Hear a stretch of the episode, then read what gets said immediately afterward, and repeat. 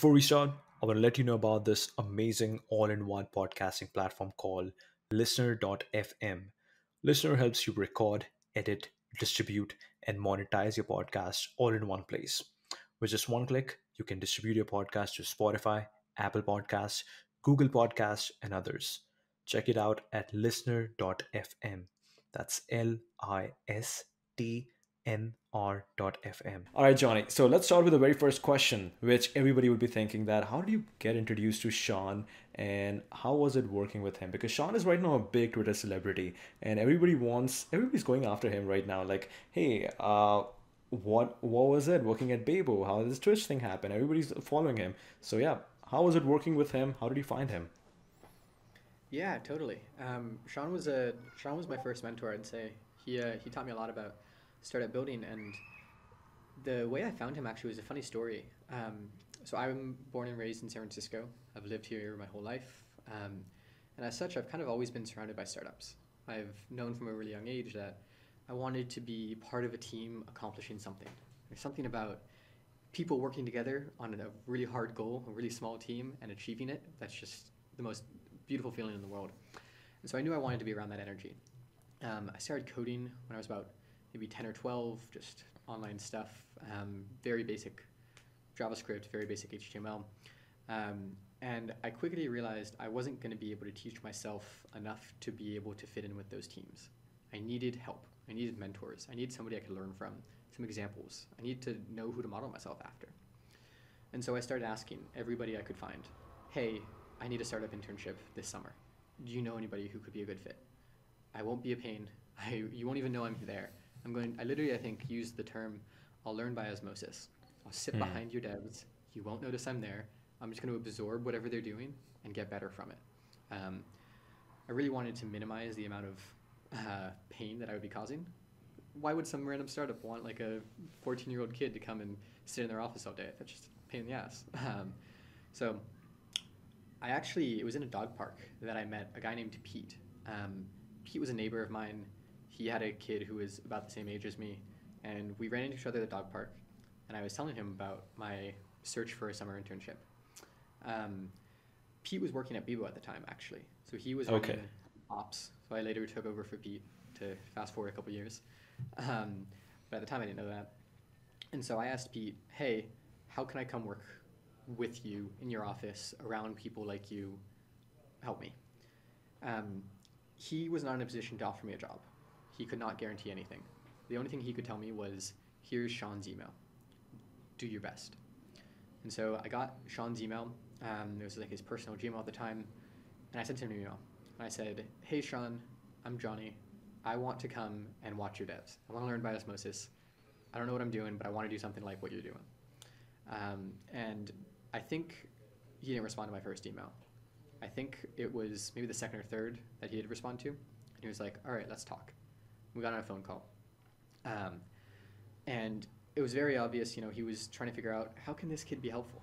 Is he gonna, can he like tell, get a bunch of teenagers to use it? Can he actually write good code? No. Um, can he get his school to use our product? He was trying to find ways to make it useful. After about 10 or so emails and conversations, we finally, he agreed, yeah, you can come and help for the summer.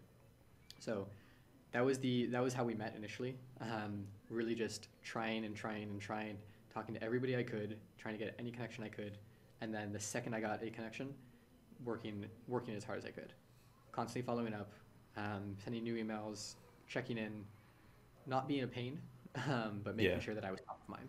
Yeah. Did you put all your eggs into Shaan, or were you also exploring other options over there? I was exploring a couple other options at the time, but I don't think anything was near as cool as Bebo.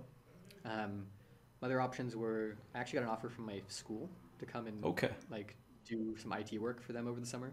Um, would have paid, but not as fun. right. Um, yeah, anyone do you know Hangout? Do you now hang out at all dog parks now? yeah, dog parks over over IT rooms. Yeah. Um, and I think there was another opportunity of this company called Saildrone, which was doing okay. like um, automatic ocean monitoring. They basically built like surfboards that had um, salinity monitors in them, and they were just setting them loose on the world to measure the world's oceans. I think they're doing some really cool stuff now. Um, who knows what that could have been, but I was more interested in software than hardware at the time. That's pretty cool, man. So, where was your mind at when you were deciding that, hey, coding is something that you would be good at? Yeah, so it was actually um, a result of video games. I think many Hmm. programmers get into coding because of video games, and I'm no exception to that. When I was little, I played Legend of Zelda all the time. Me and my best friend would be playing it 20 hours a day. And there came a day when I realized, oh shoot, I'm not gonna be able to do this for the rest of my life. I have to grow up at some point. I have to like get a job, and I can't can't just play video games all day. That's no fun. So I went to my parents and I asked them, hey, how can I do this for the rest of my life? I just want to play video games. How can I do that? And then they, I, I'm very appreciative of my parents. They uh, didn't in- immediately laugh at me. Um, they said, cool, if you want to do that, you can become a game developer. To do that, you have to go learn how to code. If you do that, you can do games for the rest of your life. That was kind of my foray into, oh, what is this thing called code? What can I do with it? Um, Hmm. Very quickly realized I did not want to be a game developer. It's very hard. Much respect if you are one, but I am not nearly as dedicated as that. Um, and that was kind of when I fell in love with software. That's cool, man. Yeah, mostly most of the software engineers that I know, most of my friends, they are big gamers, and but yeah, game development industry that is hard. Uh, we hear a lot about the churn rate over there. We hear a lot about the stress uh, going on over there. It's also super hard to create uh, attention engine when there are already so many games out there. Uh, that's that's difficult, man. But all right, so how was your first day at Babe, uh, Bebo? Yeah, so you know, I'd emailed Shaan a good amount of times now. He had agreed to let me come in, um, and we had a date set. So I was supposed to show up at 10 a.m. on that day for my first day of internship. I had no idea what to expect. I was still hoping to kind of come and just sit, maybe meet a couple of engineers, and I'll just figure out what they're doing, get a lay of the land. Hmm. So I showed up. Um, Pete opened the door for me. I walked up to the office, and he introduced me to Shaan in person for the first time. Shaan gave me a quick office tour and then sat me down. And I think this was a really major moment for me. He sat me down and said, Johnny, you know BuzzFeed quizzes? I need you to build me that. Um, it works for virality. He explained the whole concept of viral loops. He'd explained some of the um, genius that goes into BuzzFeed quizzes and how they're able to bring people together. It's a great way to make a friend, invite another friend to a platform. And he said, We want to do this. Can you build me a prototype by the end of the day? And I said, Yes. um, I had no idea how to do it, but what was I going to say? No. After I did all this work to get into this room and he gives me a project, and I'm going to say no? No, of course not. Um, so he really blindsided me, I think, with that initial project, but it was the best thing that ever happened to me. I, I went and sat in a corner. Um, I opened CodePen, signed up for an account, uh, learned a lot of tutorials, and built a very basic quiz, BuzzFeed quiz platform that I demoed to him later that day. That's cool, man. I actually saw the demo over there. Uh, it's very rough prototype. I actually, I think, I think I actually played with it. Uh, what was it about? It was about some city, right? Like what city uh, would you like to go to? Yeah. Something like that. It was uh, what city should you actually live in? So it asks you questions Mm. like, you know, what do you do on the weekends? What's your type of food? Stuff like that to tell you. Totally arbitrary. Right, right. it was some, some 14 year old's logic, but um, it was a fun project and it kind of got me used to prototyping. Like you said, very rough prototype. It had horrible animation, it had typos, it had bugs, there's all sorts of issues with it. But I think Shaan recognized that in that first day, I did something. And that is so much monumentally larger than nothing. Um, even if it was bad, even if it was a shitty prototype, it had lots of room to grow. I did something if you're going to do something, then you're going to make it better. Like he knew that the next day I would come back and I would do the same amount of effort. So if I just keep doing that every day, we'll get somewhere good. It doesn't have to be good on the first day.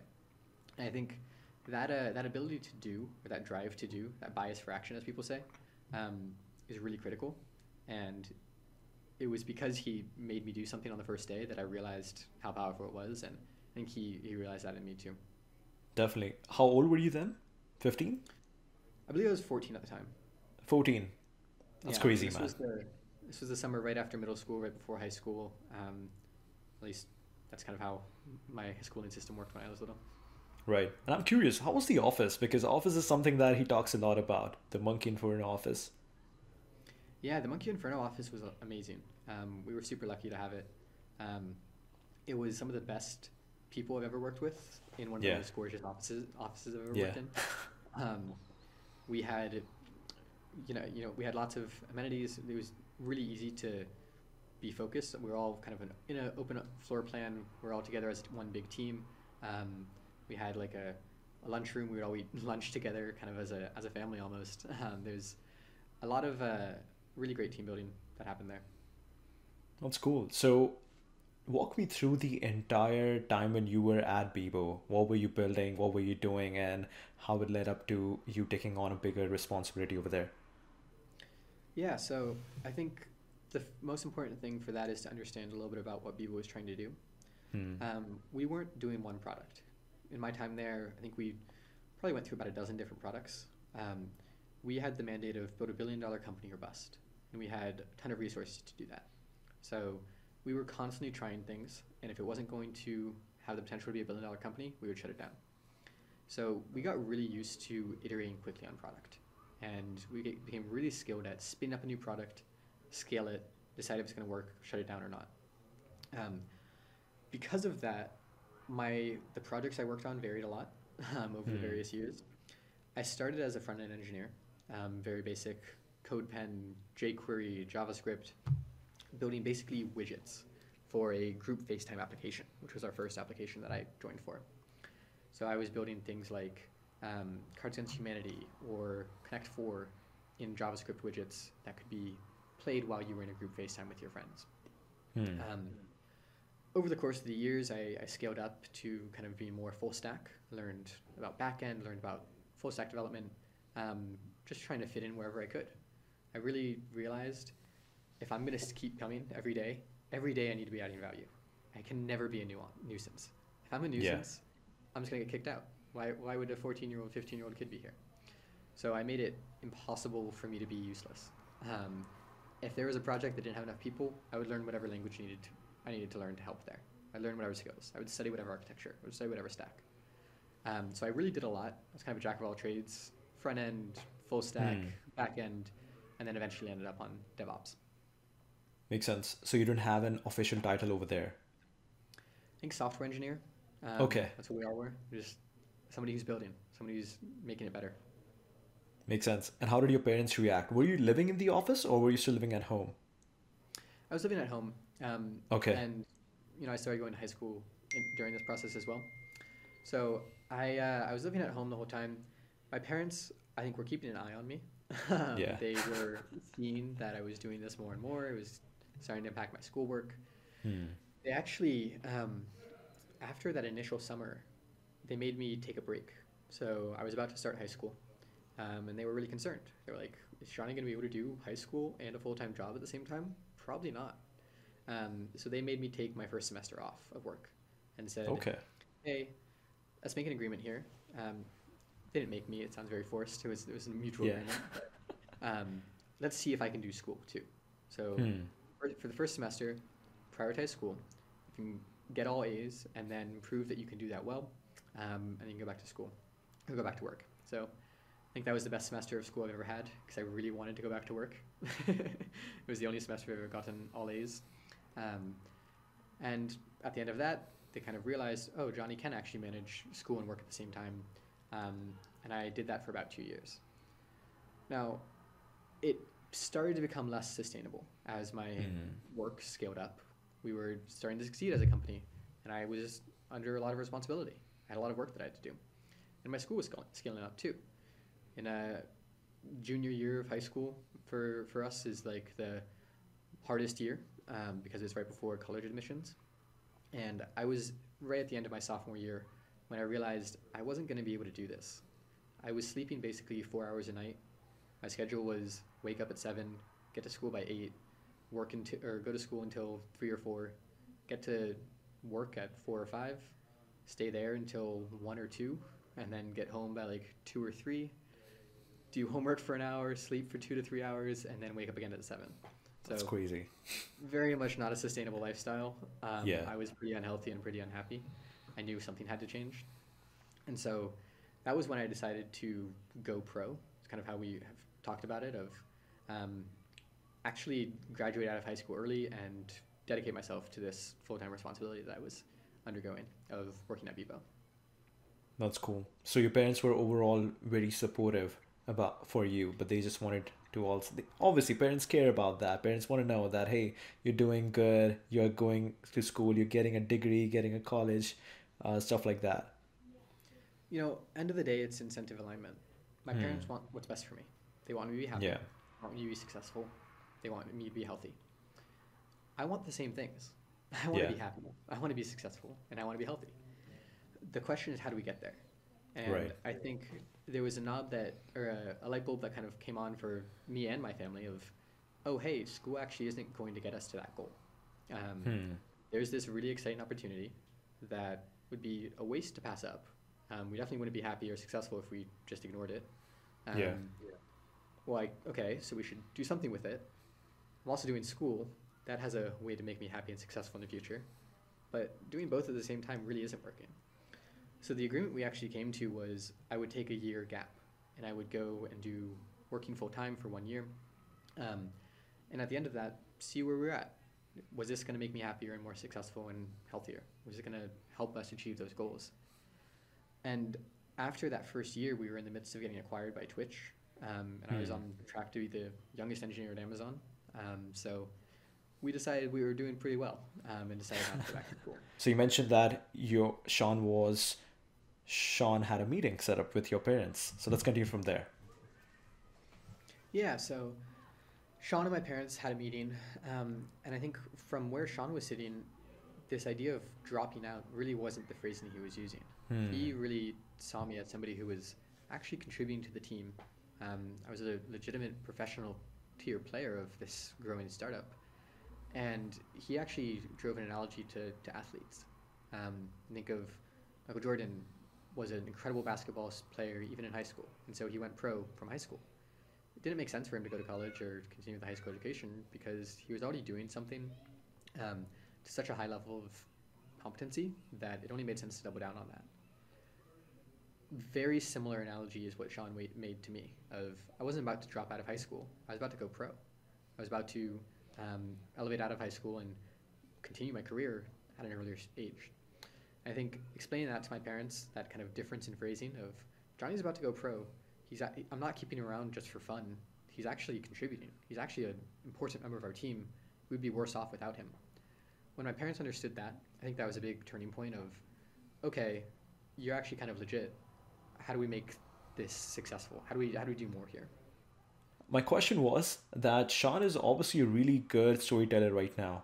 Was he also a really good storyteller back then? Yes, very much so. Um, I think even even back then, Shaan was the best storyteller of our team. Um, he could tell any story, and we would all be very behind it. Um, and he was like the framework king. Hmm. I think he, he still really much is, but every every other week he would come in with a new idea of how to think about what we were doing or a new framework for us to think through, and he would pitch them to us and put Bebo through that lens. And it was a great way to get everybody on the team really aligned on strategy. What are we doing as a company? Why are we doing it? Um, but also to build us all up into really powerful product builders. I think I, I touched on this earlier, but an engineer at Bebo was not somebody who writes code Hmm. and takes a item off of a Jira list and does it. Every single member of the Bebo team was very dedicated to how do we make this product better. We didn't have PMs. We only had product builders. So if I had an idea for a feature or an idea that a customer would be interested in, I would go DM the customer and say, "Hey, do you want this thing? I have this idea." If they said yes, I'd bring it to the rest of the team and say, "Hey, we should build this. Here's what I think we should do." Or else I'd just start building it myself. I think um, we were very comfortable with each other as a team, and we worked very well together with a ton of individual autonomy, and because we were very capable members each. Thanks to, in large part, Shaan just coming through with so many frameworks and so many stories of how to understand what we were working on. Definitely. That makes sense. It was the best learning experience I've ever had. Yeah. Is there a framework that you still use at I'm I'm guessing you use most of them, but is there a really good framework that you still use at your company? Yeah, plenty of them. Um, I, I've learned everything I everything I know about startup building from from that. Um, I think one of the ones that I am particularly a fan of and that Shaan talks about fairly often is the idea of the skateboard, scooter, and car. Um, this is a, a product building framework that we used to develop MVPs. Um, the, the basic premise is like if somebody comes to you and says, hey, I need to go over there, Hmm. um, build me something to make that happen. There's two things you can do. You can sit down and you can design a Lamborghini and say, give me two years, I'll give you a Lamborghini. Or you can take some wheels and a stick and tie them together and say, here's a skateboard, now you can get there. The latter um, is gonna is what most people do, or the, the- sorry, the former is what most people do. Of I need to build the perfect version of this. How, what's the best way to get people across distance? But the latter is actually what people want. They need to get there today. Maybe a skateboard isn't the perfect solution, but it's better than nothing. The next day, he'll come back and say, Hey, that skateboard kind of worked, but there's a grassy patch, and it was really slow on the grassy patch. Can you give me a better system? Great, give him a bicycle. Now you've learned something about the terrain he's going across. Maybe, maybe instead of building that Lamborghini, you'd build a, a jet ski. That's completely useless now. You spent all this effort to, to build this really complex end result, but it wasn't what he wanted. By building the skateboard first, upgrading that to a bike, upgrading that to a motorcycle, upgrading that to a car, upgrading that to a Lamborghini, now every step along the way, your customer is happy, you're learning more about what they want next, and you're able to get to that Lamborghini with much more confidence. So that was a framework that we used a lot of build just the skateboard. Mm. What's the minimal thing that satisfies the customer in this moment um, that we can take up, take and make into version two in the future? This is very interesting. Uh, do you also think this really applies to B2C startups or basically, yeah, B2C startups, not to B2B, right? Because in B2C, spec- especially the game or the area where you were playing in with people, you had customers who had these really quick wants that were able, that you guys were able to satisfy with building quick, minimal things. I think um, it's certainly easier in a B2C world where, you know, you have likely hundreds or thousands of customers that you can go, or users that you can go talk to, as opposed to B2B tends to be smaller quantity of customers, though larger ticket size. Um, I don't think it's, it's purely applies in B2C though. Okay. We, we use it today in, in the B2B world as well. Um, I think the, the idea of understand what the customer really needs to do and solve that is a really important philosophy for all product building. Right. So in a B2B world, you might have to have less people that you talk to, or you might have to have a um, a little bit more polish on the product. But you can always find a way to solve the problem without spending years on it. Right, right. And being a product manager, we read a lot about like, you know, frameworks, we read a lot about different strategies. Uh, with regards to MVP, minimum valuable product or minimum viable product, I know there are people who are using these terms like minimum lovable products. Uh, everybody's coming up with different frameworks. Uh, do you have like do you name this as a specific thing that hey it should be mvp it should just satisfy suffice the requirements that's it it should be something that is built for the long term Yeah, I think we, we talk about skateboard. So build the skateboard, build something that satisfies at a minimum. Um, and then we care a lot about love in ter- much more than usage. So somebody showing up to your website using your product every day, that's great. Are they going to complain if it goes away? Do they really Hmm. fundamentally need this so badly that they're going to make a fuss if it changes? That's when you know you have something important. That's when you know you have something valuable. So we try to build skateboards that people will love, but build a skateboard version of that because even if it's a minimal thing, if it's solving a problem that's really important, um, they'll keep going through pain to do it. And then you just constantly solve that pain better and better, um, make it more and more loved by more and more people. Right, that's a good one. I know one person who was sort of a growth person at Dropbox. He actually, when he got into Dropbox, the first email he sent to all his users was that, "Hey, how do you feel if you were not able to, you couldn't use Dropbox right now or from today onwards?" And based on that, he sort of really understood that, hey, do we have product market fit or not? So that's also again a good framework. But actually, I want to go back. Can you share how much were you getting paid when you first started at Bebo? Yeah, so when I started at Bebo, it was an unpaid internship actually. Okay. It turned into a to a paid internship. Um, like I said, the the original pitch was let me come and watch. Hmm. There was no expectation of you're gonna do any work or any effort. Um, it was also supposed to be one month, and then I just kind of stuck around for three months. So this uh, was really meant to be an internship at the start, and once I started working there full time, um, kind of after that uh, intermediary period where I started high school, um, that's when I started getting paid and became a full fledged member of the team. Right, that makes sense. So, and let's talk about the entire process of you becoming the director of operations. How did that happen? How did you take on that responsibility? Yeah, so like I kind of mentioned, um, I was a bit of a floating resource at Bebo, doing whatever needed to be done, making myself valuable at all places.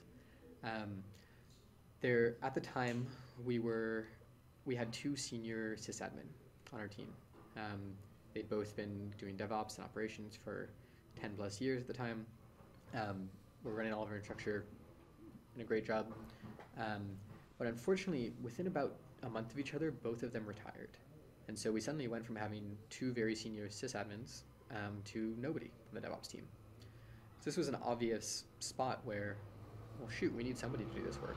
Who's going to do it? Loading resource. Let's go. so our uh, our CTO at the time, uh, a guy named Furkan Raidan, turned to me and said, "Johnny, do you want to do ops?" And I said, "Yes." Um, once again, always say yes and figure it out after. Um, so I was given this problem of figure out how to do ops for our company. Um, we're scaling up. We need this to be automatic. We need this to be working 24/7, um, and we need it to be. We need to make it so that every developer can easily do important actions. So we define important actions as scaling to a new region or a new geography, or creating new services. There's a new website or a new API or a new service that we need. A developer should be able to do that 24/7. Hmm. So those were kind of the initial requirements that I went into um, and built Stark, that system that um, I spoke about at AWS reInvent, um, which automated all the DevOps for our company at the time. That's pretty cool. And I believe this is what led to formation of your startup now. Can you talk about that? So what was the seed? Yeah, so I think uh, Stark was very much, I call it version 0.1 Hmm. of what Zeet is now. Um, it really taught me, wow, this team of 15 developers can do so much if they're not hindered by infrastructure. Um, we were able to scale every region, we were able to scale thousands of servers, we would have scaled the largest WebRTC client cloud at the time, um, thanks to powerful tools. When, uh, when we got acquired by Twitch and went to work within Amazon, Amazon has some incredible tools. You know, there is an insane amount of engineers dedicated purely to make deployment and development easier. When you're an engineer within Amazon, the amount of work to get a new service out to the world at a massive scale is minimal. You write your business logic, you write your code, you hand it off to, to this existing system, and it handles so much of it underneath. When when COVID hit, though, I think many engineers got kind of bored with their day jobs and started working on side projects. I was no exception to this. I started working on a side project with a coworker at the time. Um, we were trying to build kind of a live video office replacement tool. I think many people tried to build things like that at the time. Um, and what struck us was we had built a prototype, and at the end of the day, we wanted to go deploy the prototype so that somebody across the country could use it. And we didn't have the Amazon tools that we were used to, and we were astonished by how weak the tooling was in the public market. Um, we could not deploy the tool that we had with any existing cloud provider. Heroku didn't work, Fly didn't work, Render didn't work. None of these satisfied our use case. And so we had to go to AWS. And even though we were very experienced DevOps engineers at this time, spent years automating on top of AWS, the idea of setting up a whole account from scratch at 11:30 at night was so monumentally daunting that we were just like, we can't do that. We're going to start a startup instead. Hmm. so, uh, this idea of building tools to make cloud easier, more accessible, has been my through line for a long time. Um, now with Zeet, we're helping dozens of startups build much more easily across their cloud, or actually multiple clouds, um, with the new layer of abstraction that we've created with Zeet. But very much kind of a, a result of that work back then. Yeah, that's pretty cool, man. How do you think about how do you how do you think about that time when Furkan first asked you that hey do you want to run ops and you were like I have no idea uh, but let's try it like what, what was going on in your mind again were you like let's just say yes figure it out later Very much that. It was the uh, second best yes I've ever given. The first best being Johnny, can you build BuzzFeed quizzes? Yeah. Yes. Nice, nice. Yeah, we actually actually want to know about the process of getting acquired by Twitch or Amazon. What was that process like? Yeah, it was a it was kind of a funny process actually for me. Um, little little funny anecdote. So the day that we decided to go out for acquisition and, and make this kind of the next step of what Bebo is doing, um, we had a big team meeting in the morning where Shaan and Furkan, our CEO and CTO, sat down the whole team and said, "Hey guys, we're gonna go out for acquisition instead of continuing Bebo." Ironically, I wasn't in that meeting. I had a dentist appointment, and so um, I was getting filled up with laughing gas at the time. And I came into the office an hour or two later. Um, everyone was kind of quiet and reserved, and I wasn't really sure what was going on. And um, I remember walking into this meeting room with Shaan and Furkan and kind of hearing this new news and not quite believing it because I was still a little bit hopped up on laughing gas. Yeah. and I was just like, "What a weird day." Oh. um, I think all in all, it was. Uh, after that, it was much more positive. Um, we we kind of all as a team realized that what we were building was, with Bebo was very cool, but we needed to kind of bring in some more resources, give it off to somebody else who could take it to the next step. Um, we talked to a couple of different acquirers for that. I'm not sure how much of that is public, so I don't want to Hmm. dig too much into exactly who. Um, but I think the biggest thing was we had to do a ton of interview practice. Um, even though it was acquisition, we had to go through technical interviews for all the engineers. Okay. And having never studied computer Right. science in my life, I had no idea what I was doing with those. Um, really opened my eyes to the difference between computer science and programming. Okay. I think technical interviews and whiteboard interviews are computer science. It's how do you do the best possible theoretical job of computing something. And real world programming is very different. It's make it work. It's get something, make something that people like, make something that people love, um, make something useful. It's not necessarily the most efficient or the most theoretically optimal system. And so I was very used to living in the world of we're going to make it happen. Any project you give me, I can promise you it will happen. Can't promise you it'll be the best, but it will happen. Um, and so that was a really big learning curve for me of having to go and spend hours grinding LeetCode and studying uh, data structures and algorithms and what is a computer scientist supposed to know. Right. It's weird, right? Like you build this entire product and now they're asking, they're interviewing you after acquiring it, after finding that, yeah, it's valuable for us. So, but how was that process? So, uh, how long did it take for the entire preparation? And you mentioned that, like, I'm not sure. Uh, did you ever study that stuff before? Um, I'd seen it in that I knew it existed, Right. and I had stayed away from it. Okay. Okay. Makes sense. Um, I very much wanted to make things that were helpful Yeah. and add value. Right. And if computer science would get me there, I would do that. But I'd gotten to where I'd gotten to without it, and so it wasn't an obvious next step for me. Yeah. Um, it is very funny. Of we built this platform. We obviously were valuable. We got acquired for millions of dollars, but they still have to ask me how do I move about an infinite chessboard. It's like I don't know, dude. I, I just I just make things that work. um, so the the whole process was I want to say a couple of months maybe of kind of conversations and negotiations, figuring out what deal could we get in different places, um, what team members would go different places. We ended up, I think, taking a pretty good deal of we went to Twitch, um, very relevant for us in terms of business. Most of the team stuck together. Uh, we had a few people who decided to go off and start their own things, um, but vast majority of the team stuck together, and so I think it was a was a good ac- exit for most everyone involved. That's pretty cool. How much time did you spend in interviewing, and how was your how was your actual interview, acquihire interview, sort of? Um, let's see, I did maybe somewhere around a dozen actual technical interviews. Um, I'd say end of the day, um, they were okay. Like I said, they weren't my my primary skill set. Hmm.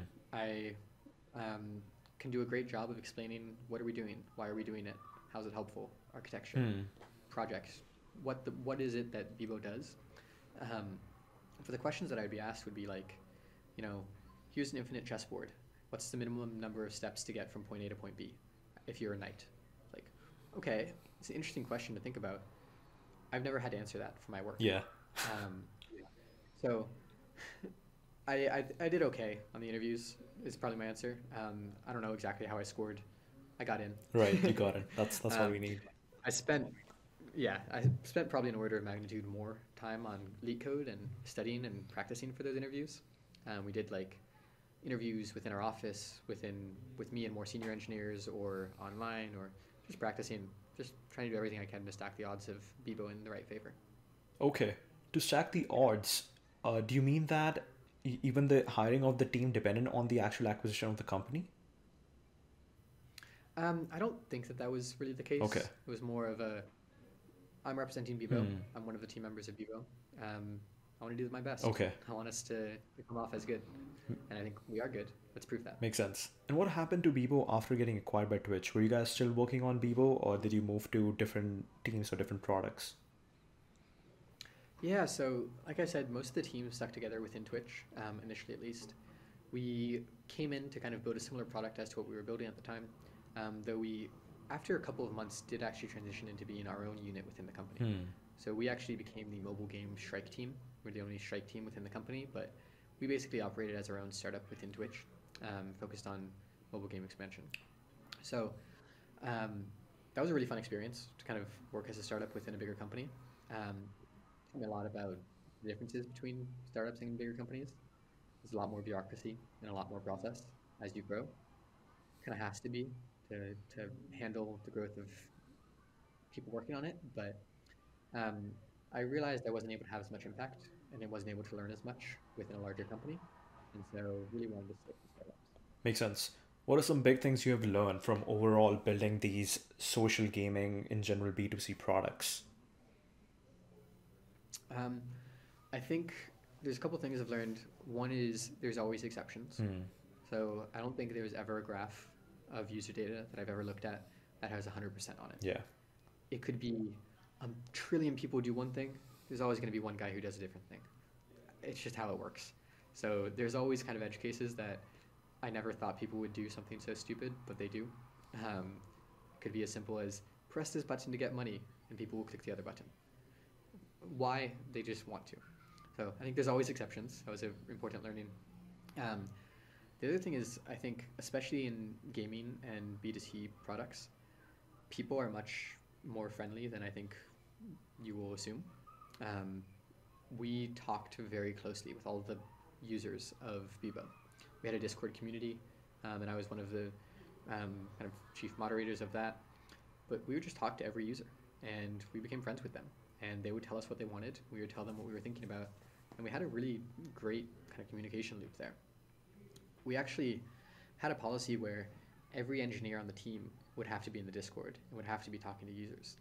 If you are going to be shipping a product, shipping a feature, you are also in charge of writing the release notes for it. You're also in charge of announcing it to the world, and you're also in charge of any bugs that come up because of it. If somebody in support is complaining about a feature that you built, the CEO is going to at you in the Discord and say, "At Johnny, fix it." It's your responsibility. You own that feature. And I think that was a really important team building skill that I learned about how can you scale um, product development. Every engineer feels like they own the project that they're working on, um, it becomes much higher quality. You never have to worry about who should I go to for this feature. Um, and as the number of features increases, or as the number of engineers increase, um, the quality of features stays very high. That makes a lot of sense. The more responsibility you have as a startup, the more responsibility every person takes on.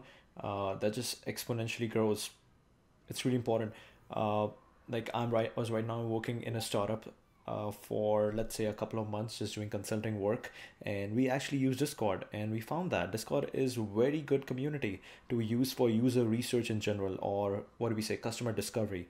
Because number one, because you're anonymous, you can people are really open about what they think and that just gives you a ton of insights i'm not sure uh, the community that you were in were people anonymous or not but in my situation they were anonymous so everybody could sort of portray themselves as a different person or they can also be very real about what they think so that's always helpful Yeah, I think the anonymity is a, is a great piece. We had a somewhat anonymous community, um, kind of a mix. Um, Discord's a great platform. We, we actually run our whole company off of it today. okay That's cool. Uh, what do you think about, or why weren't you uh, down to continue with Amazon?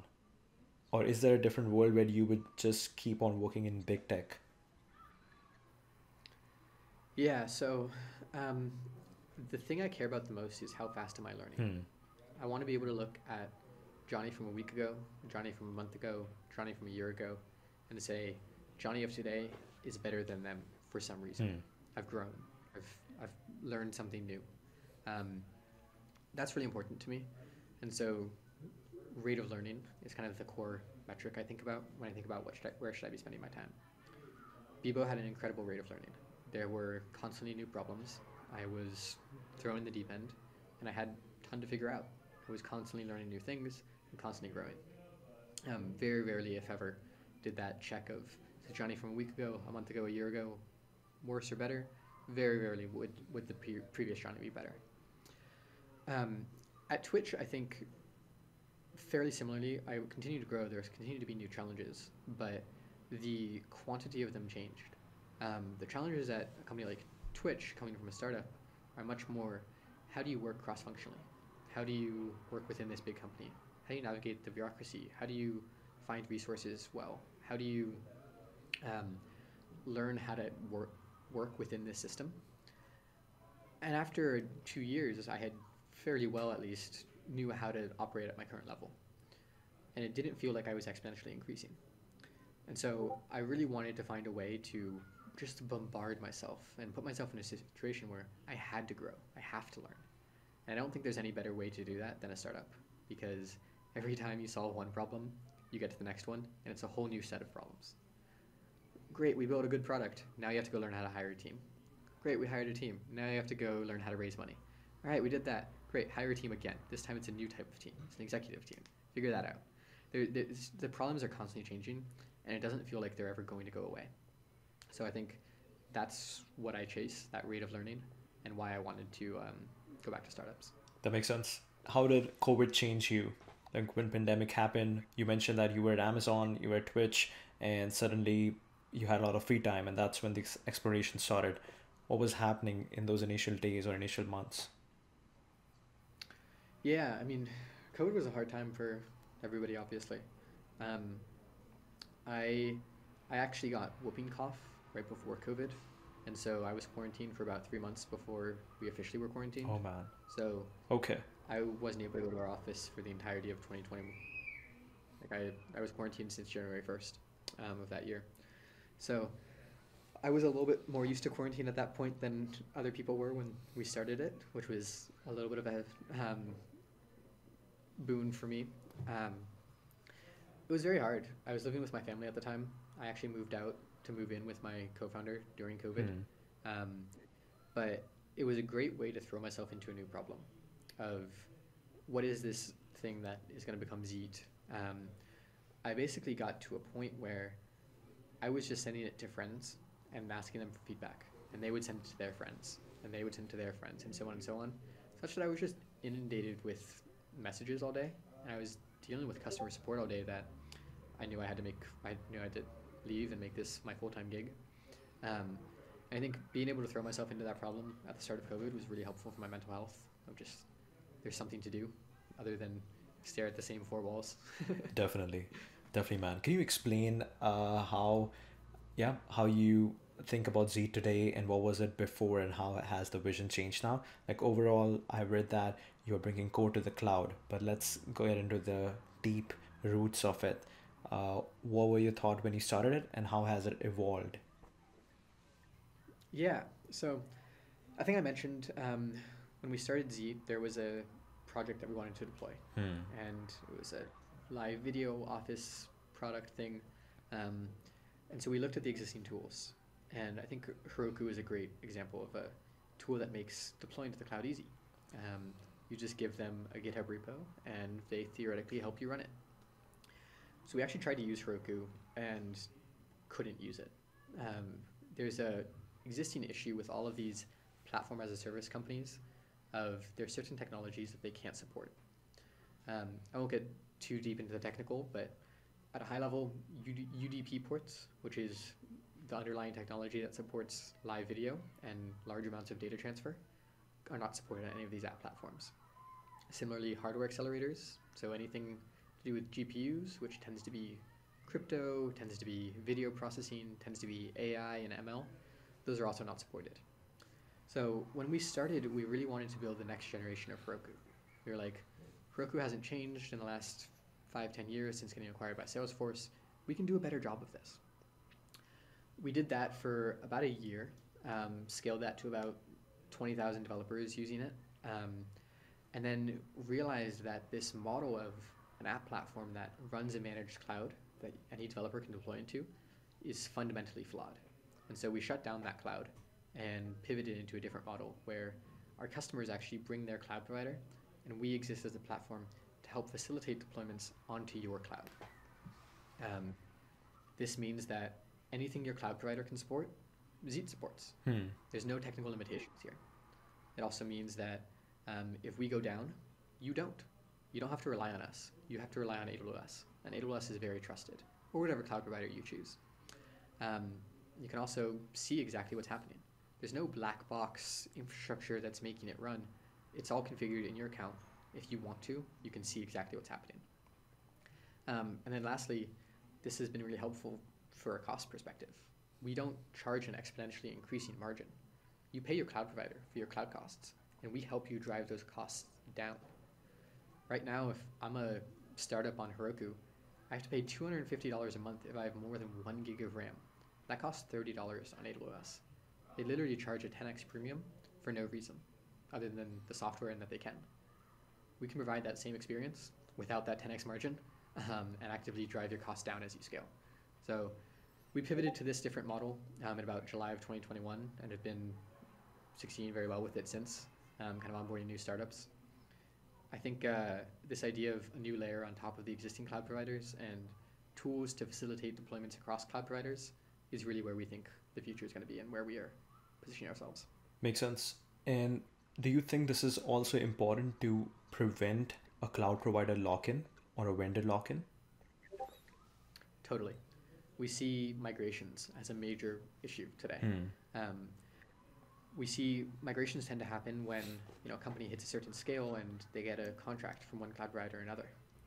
Google will come in and say, "Hey, we'll give you 100k if you switch to Google Cloud." Great. Many companies want to take advantage of that. Um, unfortunately, it's a lot of work. They have to hire somebody to help them migrate. It might be a multi-month process. Site might go down in between. Like all sorts of issues can come up.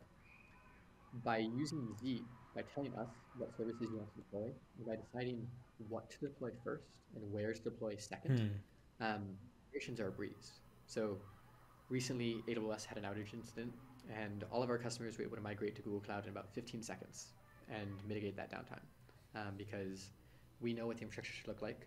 We know what you want. We can translate that to AWS or Google Cloud or wherever cloud you want. That's very interesting. I still remember, like at Microsoft, my first project was in Azure, and this is the exact conversation I was having with the Azure lead in Canada. And he mentioned that, hey, with this technology today, uh, if we are not really good within or overnight, a customer or a client can switch to AWS or GCP. So we need to be really good at what we do. And yeah, this is what we are seeing now. Uh, but yeah, what you're building is really cool. What is the sort of pushback, or is there any pushback that you are receiving from uh, AWS, GCP, or Azure?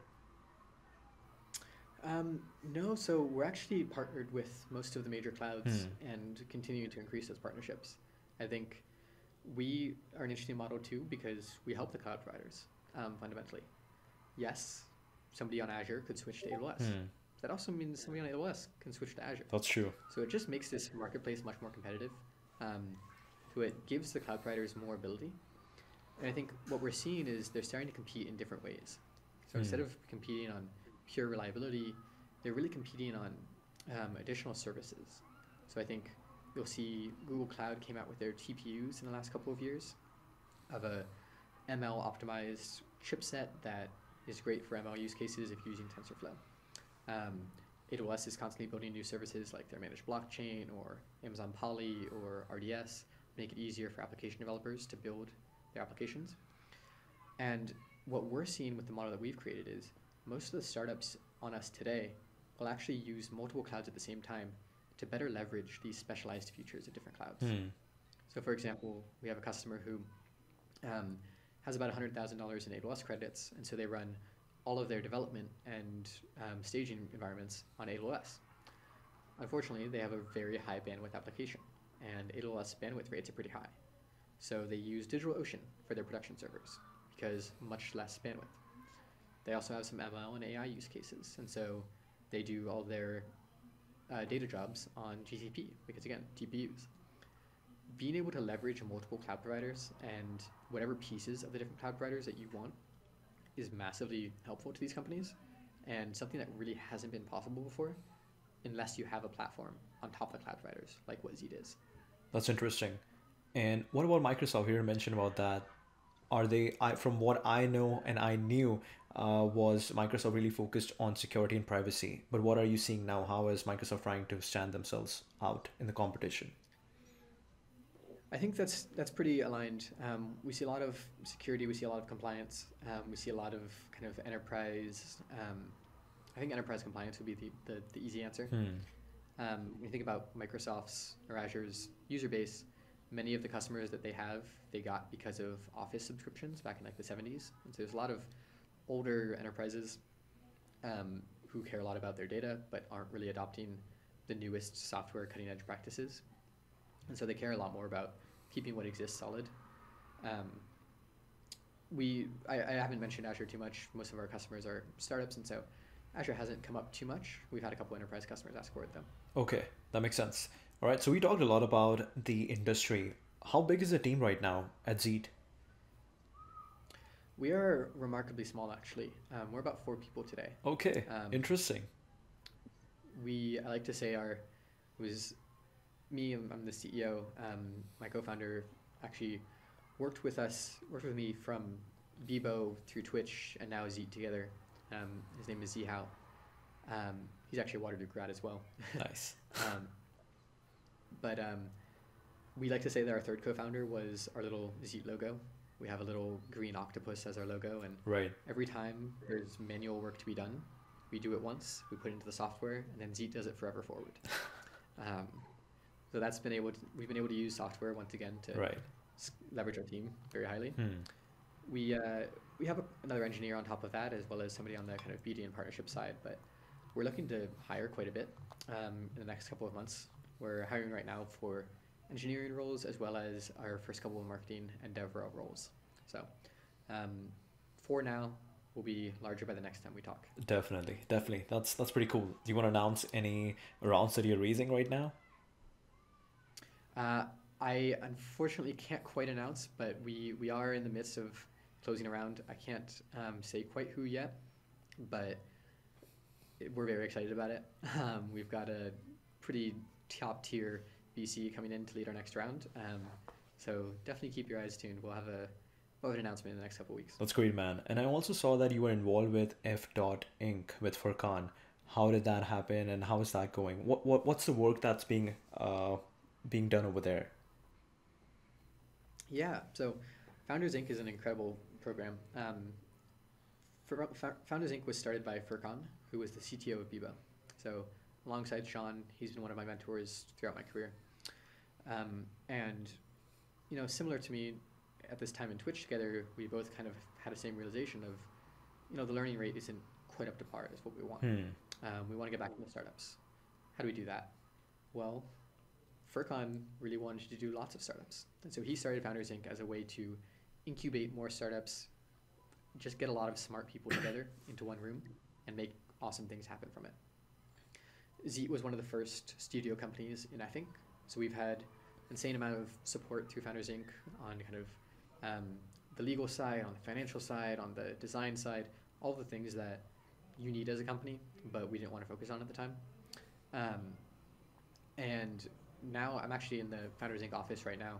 We've got a 10,000 square foot lab space in Fort Marina, uh, Fort Mason, um, in the Marina District of San Francisco, with couple dozen companies here now. Um, Some of the best founders I've ever met, and it's just an incredible community of really smart founders working together and building awesome things.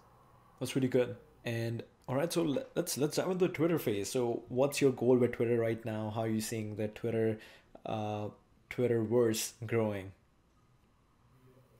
Yeah. Um, so Twitter's interesting. It's- It's been very intertwined with with Zeet for the since the get go. Hmm. Um, in the past, I did some kind of build in public, talk about what we're doing with Zeet as we're doing it, show graphs, show metrics, and that actually garnered us a lot of our initial customers as well as initial VC interest. So that's been really helpful for us. Um, right now, I'm trying to use Twitter to get in front of more developers Hmm. as well as get in front of more people who need a chance.